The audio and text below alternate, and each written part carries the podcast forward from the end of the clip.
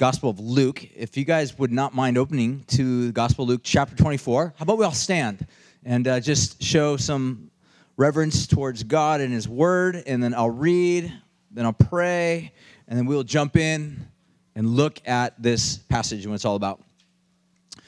Luke 24, verse 1, starting at verse 24, beginning at verse 1 down to verse 8, says this On the first day of the week at early dawn, they went to the tomb Taking the spices that they had prepared, they found the stone rolled away from the tomb. And when they had went in, they did not find the body of Jesus. While they were perplexed about this, behold, two men stood by them in dazzling apparel.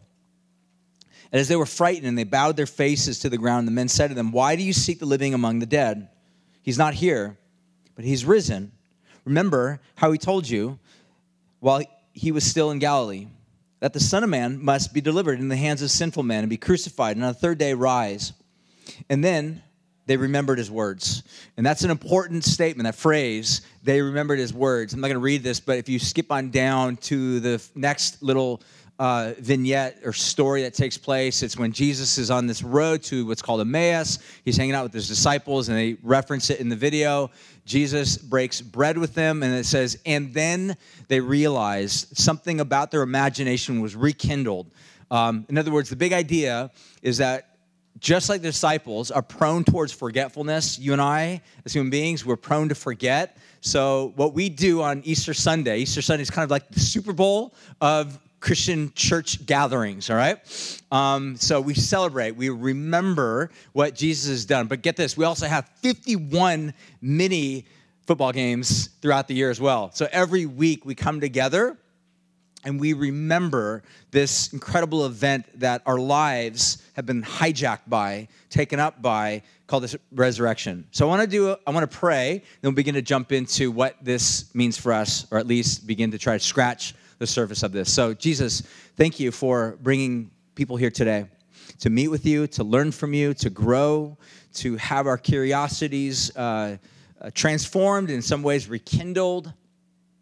God, we thank you for your love. So speak your word to our hearts right now. Help me to be able to articulate and communicate the things that are on your heart. God, things that have nothing to do with your heart, that are nothing more than just my words, let them fall by the wayside and be totally forgotten. So we commit this time in your hands. In Jesus' name we pray. Amen. Would you guys all grab a seat? So, in Jesus' day, the predominant Greco Roman belief, which was obviously influenced by philosophers and very smart, bright people that had written a lot, extensively had talked and uh, uh, taught, I should say, all around that particular region, uh, was really this idea that human reason was this profound virtue, and that human reason uh, could be tapped into, that inside of every human being, there is at deep level within each one of us this ability this reasonable being that with given the right level of argumentation and logic that we can come to an understanding of what we would call truth. That truth can somehow be surmised or understood or identified by logic and reason which in some ways I feel is kind of very optimistic because as I look deep within myself, what I oftentimes discover is not truth, but actually a narcissist that's oftentimes ruled by unreasonable fears and desires, that oftentimes simultaneously wants to be able to devour an entire box of JoJo's, at the same time, maintain a healthy, steady diet of fitness. But the fact of the matter is, this is humanity that in each one of us, there are these contradictions that kind of define every one of us. And into this story of the Greco Roman world, we see the story of Jesus. And it's a radically different story because what Jesus does is he comes on the scene is he doesn't come bringing a reasonable or logical story. In fact, quite the opposite. Because when you think about the, and consider the actual story of the Bible, there's a lot of it that this does not make a whole lot of reason. It doesn't make sense. I mean, if you think of it this way, at the very core of the Christian claim is a resurrected, meaning he's no longer dead, God. You realize how unreasonable that is? You realize that that goes against not only what we see, but what we experience, not just once or twice, but daily? you and I are repeatedly bombarded by story after story after experience after experience of nothing but a continual cycle of death. That's what we live in. That's our world. That's what's on the news. That's what's in our media feeds. That's what's in our lives and our experiences, oftentimes. Not just physical death, but death on numerous levels. But the reality at the very heart of the Christian claim is not necessarily, not necessarily logic or reason, but something far more profound. It's a story. That's what we're given. We're given a story. It's a story about God moving into the neighborhood. It's about God not only moving into the neighborhood, but moving into the poor side of town to a blue collar family where he himself becomes connected with blue collar people of the poor side of town. It's a story in which ultimately Jesus did not in any way, shape, or form seem to have any care or consideration of trying to maintain the status of Greek logic and understanding. Because Jesus seemed to give no consideration to this because he was not interested not only in the religious elements of his day, which, by the way, that should pique our curiosity. Wait a minute, Jesus was not interested in religion? No. In fact, quite the opposite. Jesus actually was frustrated with religion. And if you are frustrated with religion, then you actually share something in common with Jesus. That's pretty awesome. But what we see with Jesus is that Jesus just had no interest in the formation of ideas the way the Greeks had them, or even with the religion in which the Jews, in which he was familiar with most, had, because what Jesus was super interested in was people. In fact, you can look at the life of Jesus and realize that whoever was right in front of Jesus at that moment, they were fully engaged with Jesus, and perhaps for the very first time, they felt totally seen, totally heard, and totally loved. That's what Jesus cared about. It's a story that we have that involves Jesus interacting with a number of types of people, from religious leaders to whores, to politicians, to forgotten old ladies that needed a miracle or that needed to be reacclimated into a community that had not only forgotten them, but also had forsaken them. What we have is Jesus interacting with people. In fact, what we see is Jesus doing miracles. What were miracles? Miracles were not just simply magic tricks up a prophet's sleeve. Jesus was doing things and if you look at every single miracle Jesus performed, whether it be casting out a demon or calming a person's terror in their own heart or their anxieties, or Jesus healing someone's blindness, or Jesus calling a forgotten old crippled woman, uh, daughter of Abraham. What every single time Jesus did a miracle, what he was doing is, is rehumanizing people that had been chewed up, spit out, and dehumanized as a part of a deadly system. Do you understand this? This is amazing. So, what Jesus does is something absolutely unprecedented. And yet, the story takes this really odd twist because somewhere over a dinner party, Jesus sits down with his disciples, and as they're breaking bread, he says, Oh, by the way, this bread is my body, and the cup that you're about to drink is my blood. Yeah, that's weird. Because most people don't say that. If they do say that, that's a really odd way to engage in a dinner party. But he goes on to say that this broken body, this poured out blood, is actually for your forgiveness and acceptance.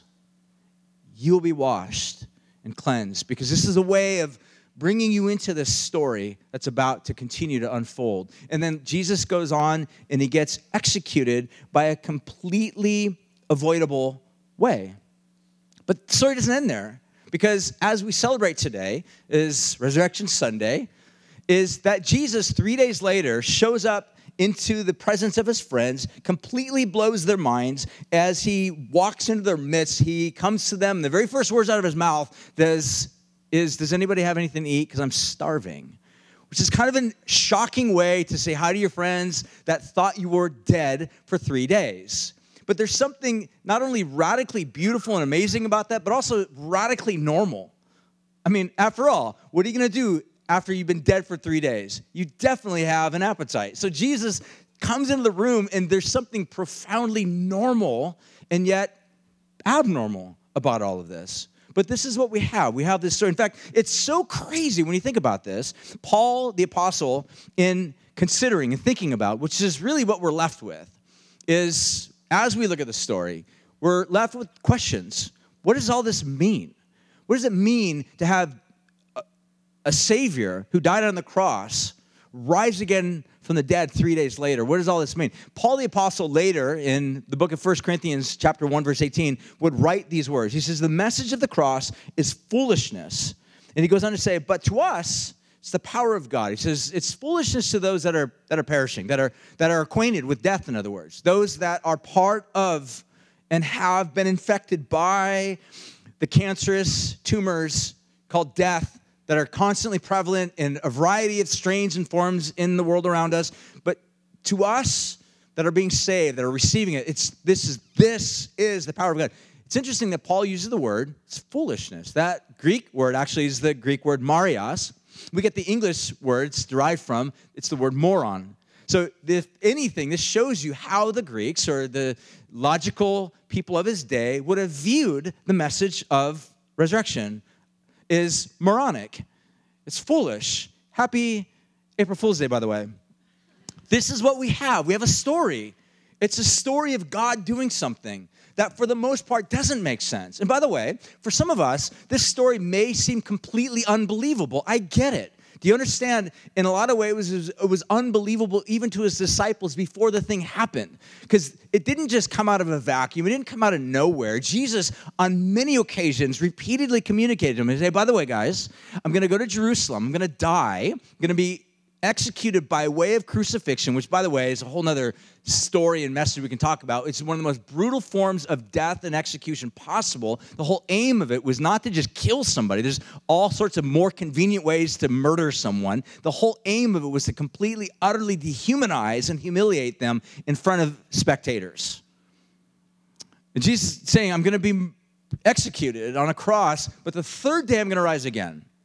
So, had his disciples been paying attention, following to his cues, on day three, they would have been having a party at the garden tomb. But instead, nobody was there, with the exception of a couple ladies, which is a whole other amazing story in of itself, which I won't go into. But the point is this this is what we have it's a story.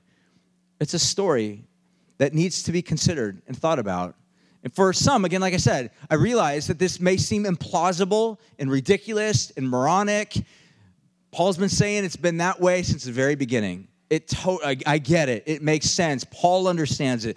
But the fact of the matter is, the burden, I would say, for somebody that would be a skeptic of it, I understand the reasons for skepticism. It makes total plausibility and sense. But the fact of the matter is, the burden of disproving this event would actually lay upon you to think through this. Because the fact of the matter is, something happened 2,000 years ago that utterly changed the world. I mean, one simple thing you can consider and think about is in Jerusalem alone, that in a place where you don't have multiple religions for the most part. I mean, it's distinctly Jewish, but what you have is the emergence of a brand new proclamation that Jesus is Yahweh come in the flesh. You realize if you were a good Jew living in first century Judaism, that pretty much amounts to uh, heresy.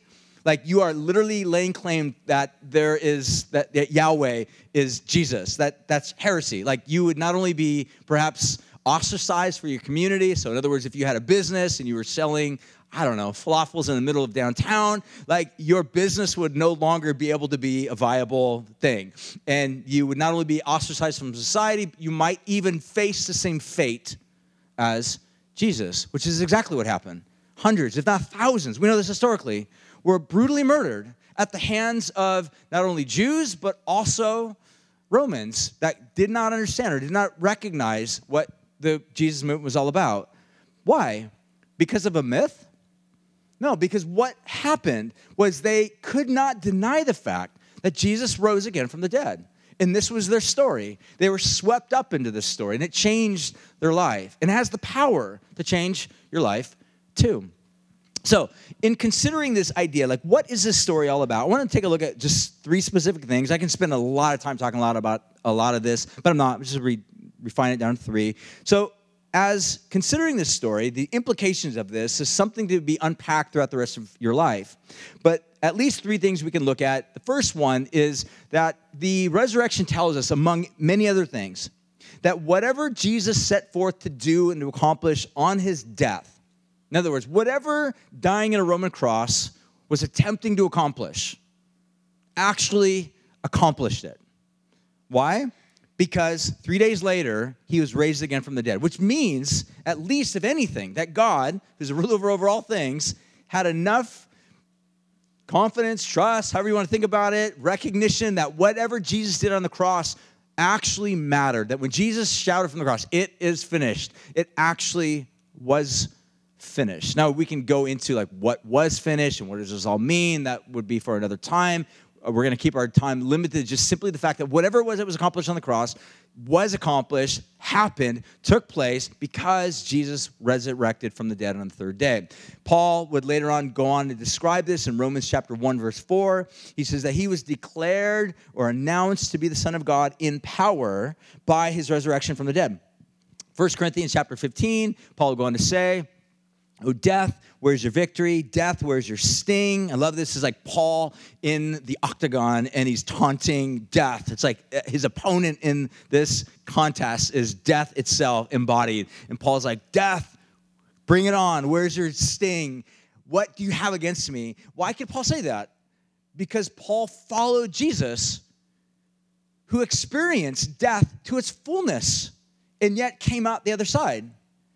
Do you, do you understand? Like, how do you how do you stop someone that the greatest thing which you can scare them with is death? And they're like, I've already been there, been there, done that, and I'm on the other side.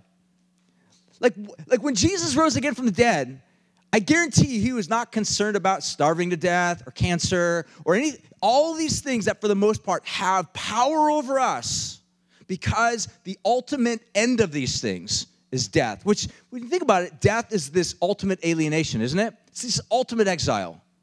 Death steals from us the things that we love most.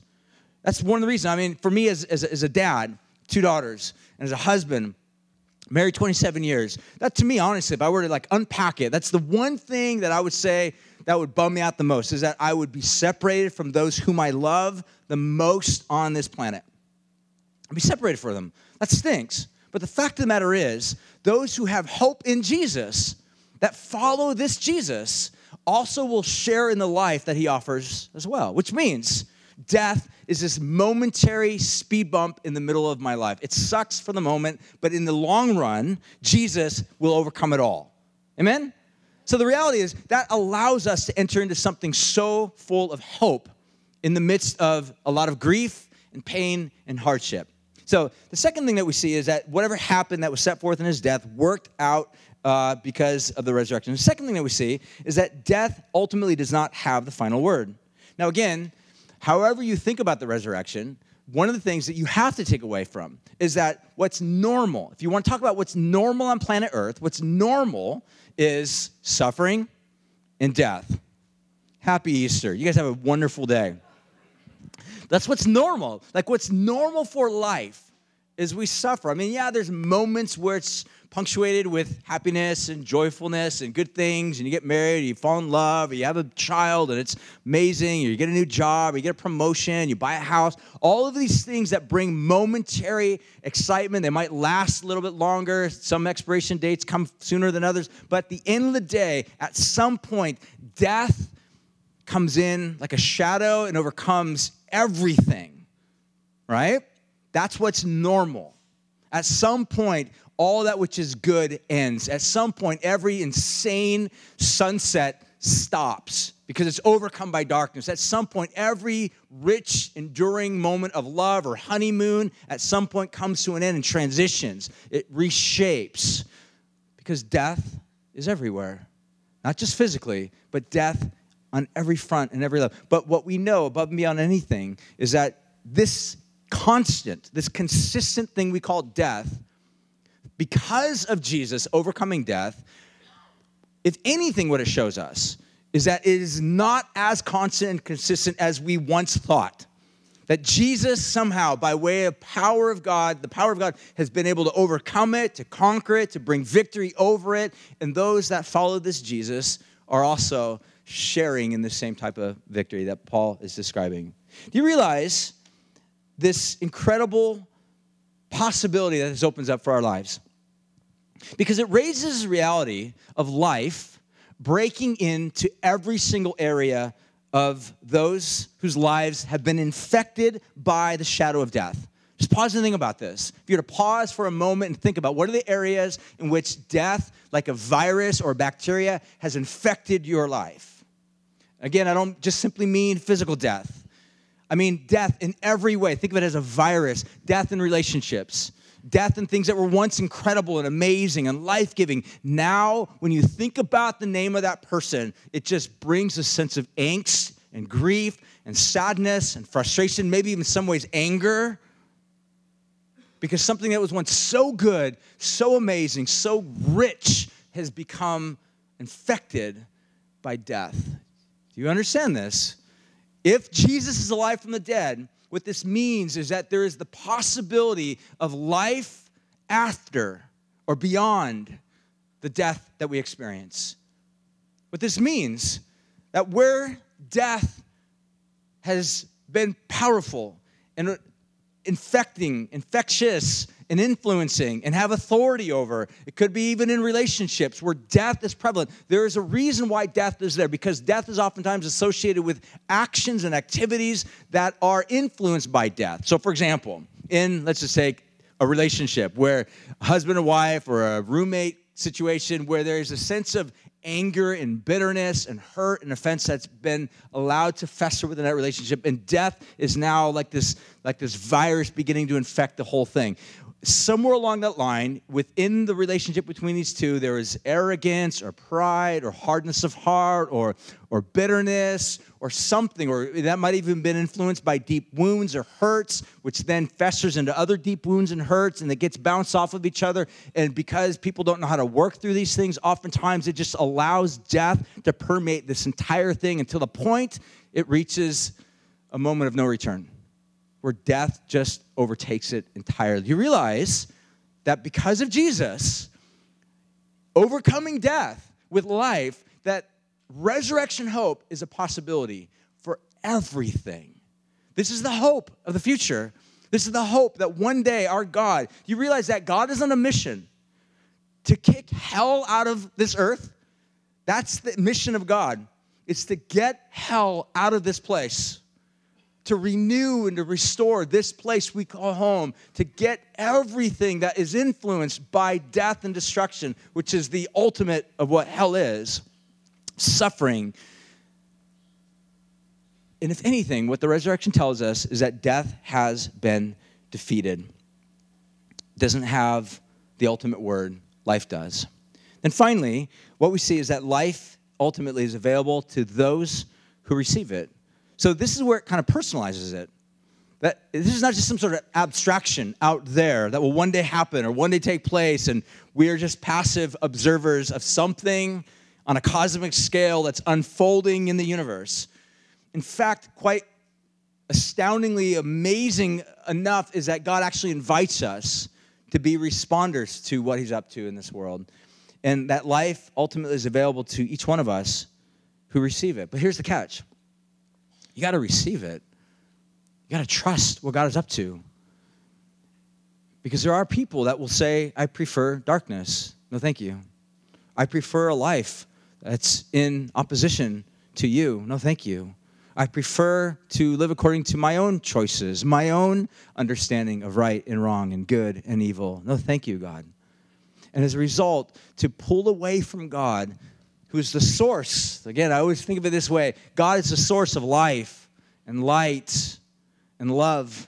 He's the source of it all. So if you want anything that has to do with light or life or love, it all is sourced from God. God is the palette in which all other variants of colors come from. He is the source of it all. To pull away from that palette, to pull away from that source, is to not move into a sphere of more light, better life, or more love is actually is to move away by removal into death and darkness and alienation. It's also known as hell, destruction, suffering.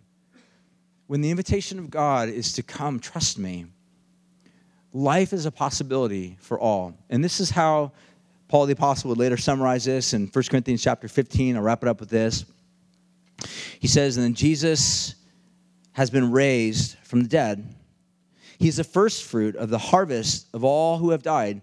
So you see, just as death came into the world through one man, now the resurrection from the dead has come through another man. And what Paul is doing is kind of tapping into this historical mentality. Again, a lot of us as Westerners, which is you know who we are and how we think, we think on a very individualistic level, which means, um, in a lot of ways, sons and daughters, great grandsons and daughters of the Enlightenment, we tend to think of individualism as like this is all there is. Like I am an individual. I don't allow others to influence me. I'm not part of the group think. I'm not part of a.